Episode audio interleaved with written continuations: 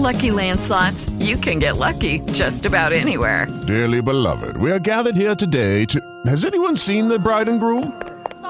Sorry, we're here. We were getting lucky in the limo and we lost track of time. No, Lucky Land Casino, with cash prizes that add up quicker than a guest registry. In that case, I pronounce you lucky. Play for free at LuckyLandSlots.com. Daily bonuses are waiting. No purchase necessary. Void where prohibited by law. 18 plus. Terms and conditions apply. See website for details. Lucky Land Casino. Asking people, what's the weirdest place you've gotten lucky? Lucky? In line at the deli, I guess? Aha, in my dentist's office. More than once, actually. Do I have to say? Yes, you do. In the car before my kids' PTA meeting. Really? Yes. Excuse me, what's the weirdest place you've gotten lucky? I never win and tell. Well, there you have it. You can get lucky anywhere, playing at LuckyLandSlots.com. Play for free right now. Are you feeling lucky? No purchase necessary. Void where prohibited by law. 18 plus. Terms and conditions apply. See website for details.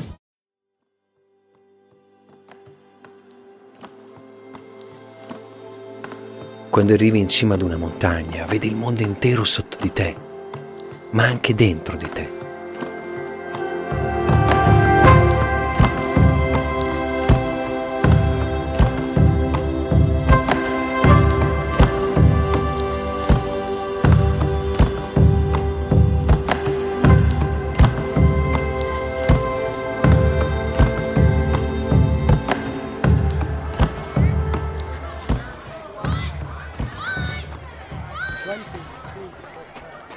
I bambini giocano all'aperto, la giornata è bella e si sentono le risate di un'innocenza che vuole dimenticare in fretta il rumore della guerra. La seconda guerra mondiale è terminata da pochi anni e la città è colma di speranza, ma anche di macerie. Jurek corre su alcune di esse cercando di rimanere in equilibrio e Wanda lo guarda poco distante. Per lei è il fratellone maggiore, quello da seguire ed imitare nelle scorribande. Ad un certo punto Jurek vede qualcosa di scuro tra due mattoni.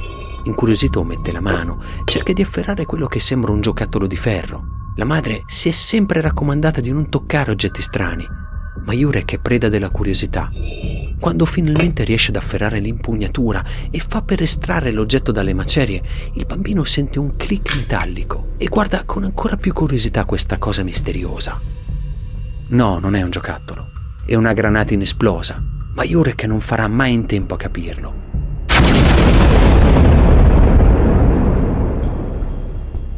Il suo corpo viene avvolto da un'esplosione che lo dilania in mille pezzi. Wanda poco distante viene sbalzata di qualche metro, rotola tra le pietre e sviene. E quando riprende i sensi vede attorno a sé tante persone che piangono, che si disperano e le sue orecchie fischiano doloranti. I vestiti sono sporchi di sangue, quello di Jurek, che adesso non c'è più. Wanda è tramortita, spaventata e il suo cuore comincia a riempirsi di dolore. I genitori la abbracciano, la portano a casa. E qui si getta nel letto e piange. Piange senza riuscire a trattenersi, come una valanga che discende dal versante di una montagna. Adesso è rimasta sola ad affrontare la vita e i suoi sogni. Poco dopo la bambina si addormenta e nel sogno vede una donna quasi in cima ad una montagna. La osserva arrancare con l'aria stanca mentre cerca una via tra le rocce. Il suo passo è lento ed è insicuro. Ad un certo punto la donna si ferma e si rannicchia dentro una piccola grotticina fatta di neve. Wanda socchiude gli occhi per mettere a fuoco meglio. Vede la donna accartocciata su se stessa che trema dal freddo e poi sente dei passi. Si volta sul lato e compare un bambino. È Jurek, suo fratello. Urla per farsi sentire da Jurek, ma lui non la sente. Wanda capisce che è soltanto una spettatrice di un futuro lontano. Osserva Jurek avvicinarsi alla donna. Il bambino prende la mano dell'alpinista e sorride. Wanda istintivamente guarda verso l'alto, guarda la cima della montagna che è immensa e si stagna nel cielo come una lancia. Poi tutto svanisce nel candido biancore della neve e Wanda si sveglia. Il ricordo del sogno è ancora vivido e la bambina, rimasta affascinata, decide che un giorno salirà in cima a quella montagna. Forse le montagne esistono soltanto per essere scalate, per vedere il mondo da un'altra prospettiva. Forse servono per scoprire il nostro vero animo. Forse non c'è un significato nello scalare le montagne, solo un piacere sconosciuto ma che è insito nella nostra anima. Chissà. Quello che è certo è che la protagonista della nostra puntata ha un amore profondo, viscerale per la montagna. Lei ha un bisogno, una necessità di arrivare in cima. Lei ha il bisogno di viverla la montagna. Il suo nome è Wanda Rutkiewicz, la signora degli 8000, ed è la protagonista della nostra storia. Wanda cresce nella Polonia distrutta dopo la Seconda Guerra Mondiale. È molto legata a suo fratello Jurek e la sua perdita le indurisce carattere. A questo contribuisce anche l'educazione del padre, che è ferrea, ma fatta per plasmare la giovane Wanda che, seguendo le indicazioni del padre, non ammette disparità tra donne e uomini. Wanda sa che il lavoro, l'intelligenza ed il sacrificio che formano le persone, non il sesso. La ragazza mette in pratica questi insegnamenti nello studio e nello sport, eccellendo in entrambi. Si laurea in ingegneria elettronica e gioca a pallavolo, dove entra nelle preselezioni della nazionale polacca. Wanda ha un carattere forte, duro, che non accetta compromessi. È forse per questo motivo che a 18 anni si innamora della montagna, perché anche la roccia è inflessibile, non ammette quelle zone grigie che invece sono normali nella vita quotidiana. Wanda inizia a scalare le montagne della sua Polonia e si dimostra fin da subito molto portata per questo sport. Ma c'è dell'altro. Lei ama la fatica, il misurarsi con qualcosa di immenso come un gigante di roccia. Adora la solitudine dell'alpinista, perché anche se sei incordata con altre persone, ricordati che prima di tutto sei sola a gestire le tue energie, i tuoi momenti di sconforto e le tue paure.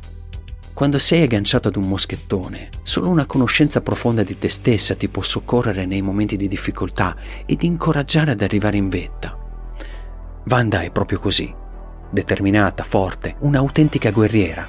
Ogni suo gesto è preciso, rapido. Sembra fatta per arrampicare e gli alpinisti maschi se ne rendono subito conto e cominciano a rispettarla, anche perché è carismatica, ambiziosa, e la sua tenacia nello scalare dimostra fin da subito che una donna non è inferiore all'uomo. E questa odiosa disparità che ancora oggi si percepisce nell'alpinismo è semplicemente un mero retaggio culturale.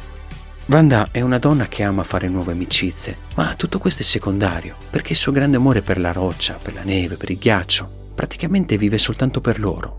Ama la montagna sopra ogni cosa, e il suo pensiero fisso, la sua passione, la sua mente è concentrata ogni giorno nell'aprire nuove vie, nel testare nuovi materiali, e ben presto le montagne della Polonia diventano piccole.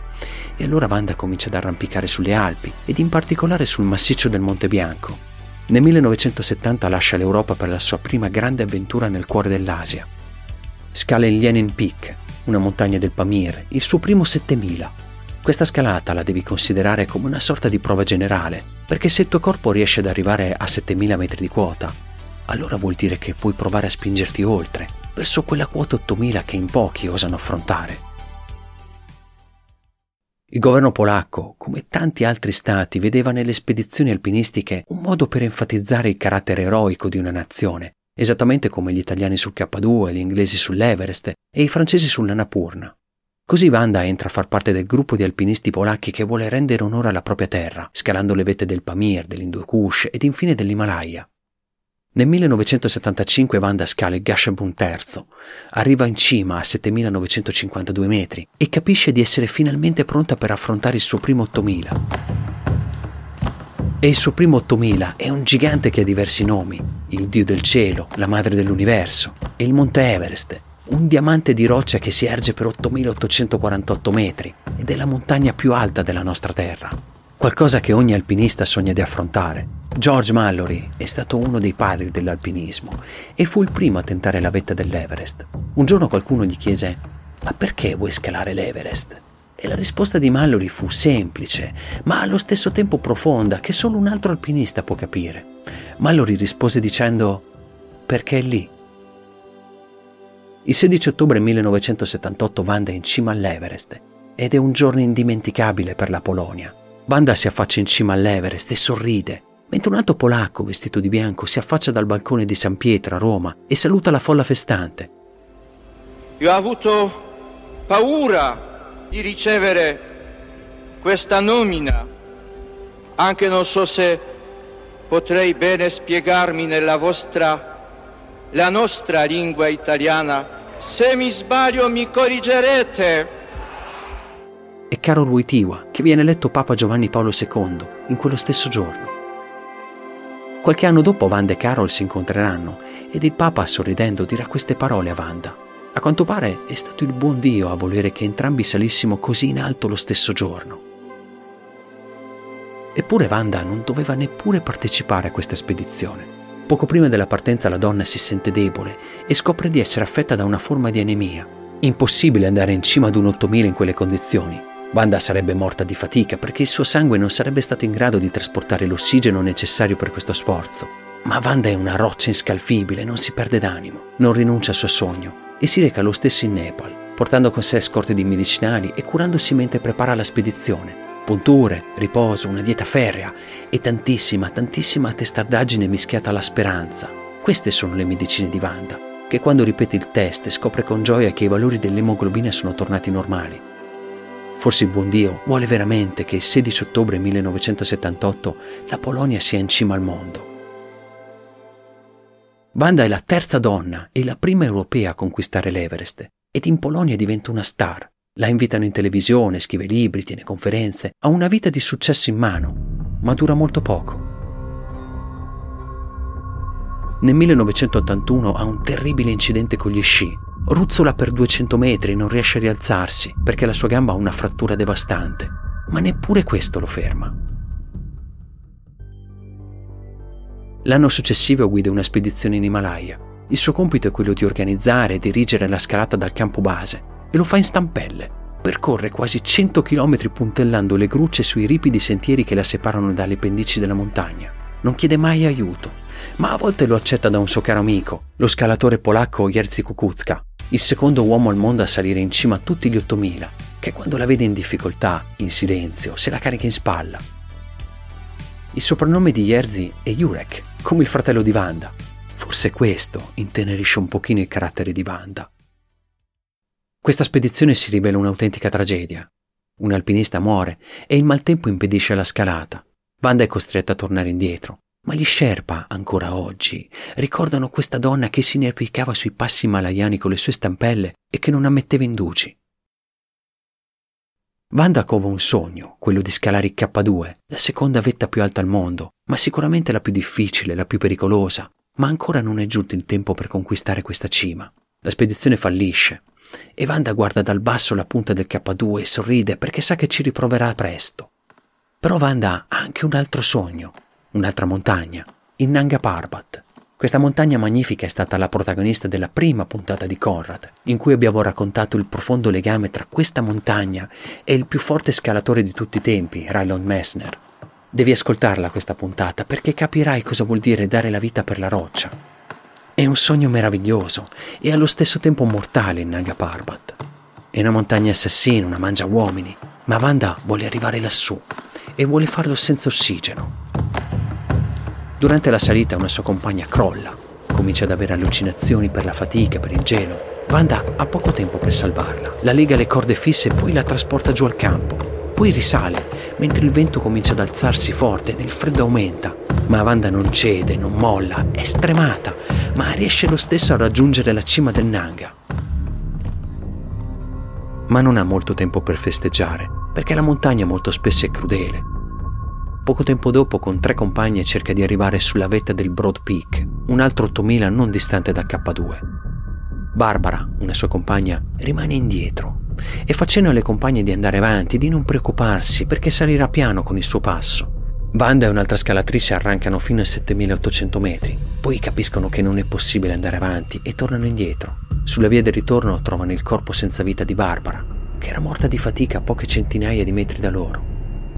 In montagna a quelle quote ti abitui alla morte, sai che è un'altra compagna di cordata, insieme al coraggio ed alla fatica, ma il compagno più fedele che puoi avere è l'amore per la montagna, che non ti abbandonerà mai. E Wanda ha un amore particolare, quello per il K2, la montagna che gli è sfuggita pochi anni prima.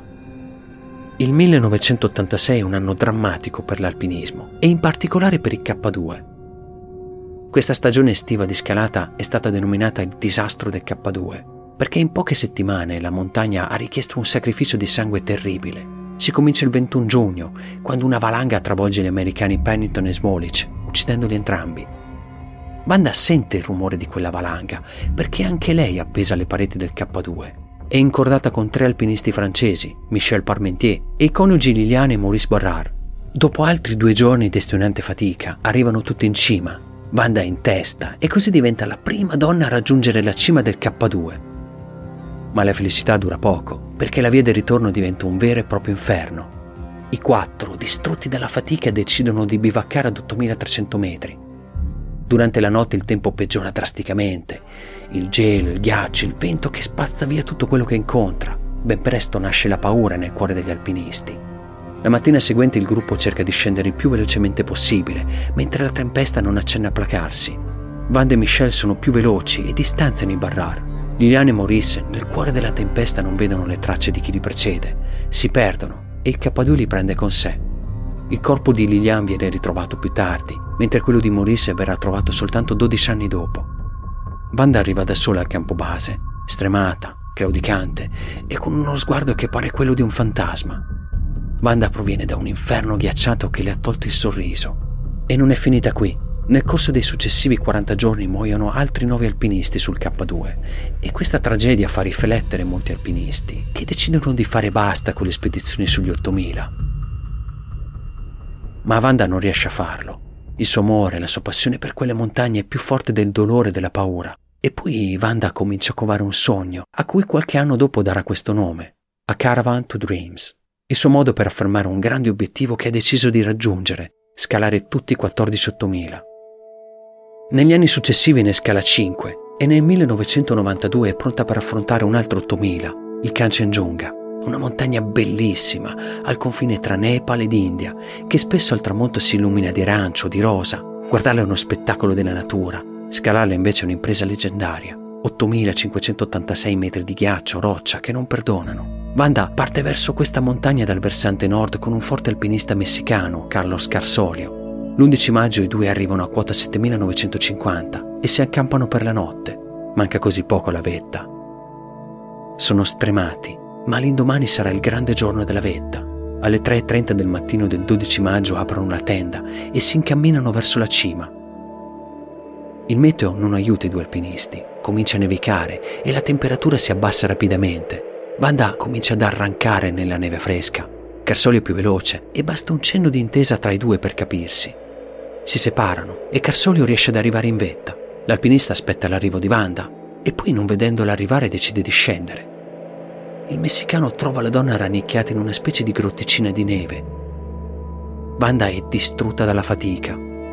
Carlos cerca di convincerla a scendere con lui, ma Wanda non ne vuole sapere. Lei vuole a tutti i costi arrivare in vetta ed è decisa a passare la notte qui per arrivare in cima il giorno seguente. Carsolio insiste.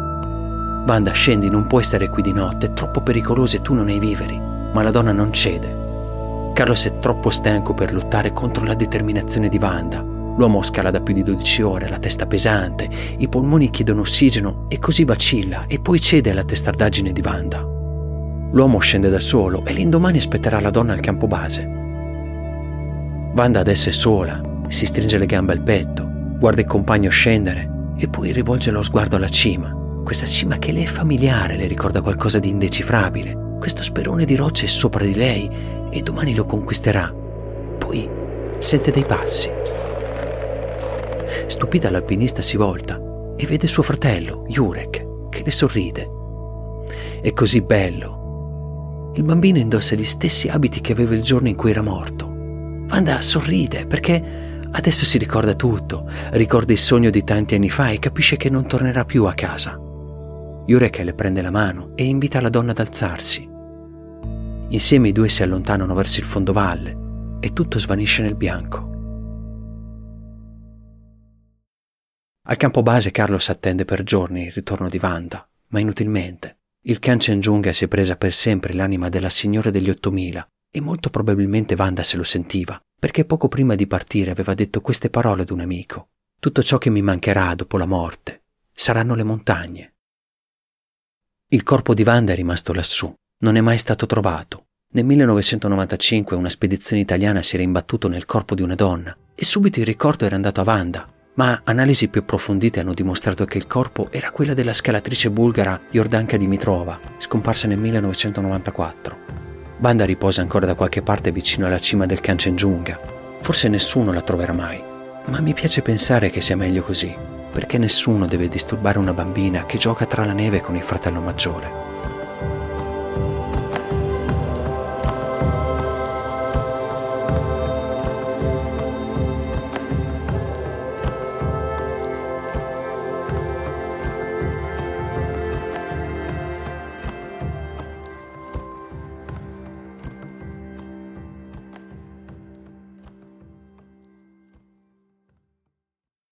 Oh, oh, oh, O'Reilly! You need parts? O'Reilly Auto Parts has parts. Need them fast? We've got fast. No matter what you need, we have thousands of professional parts people doing their part to make sure you have it. Product availability. Just one part that makes O'Reilly stand apart. The professional parts people. Oh, oh, oh, O'Reilly!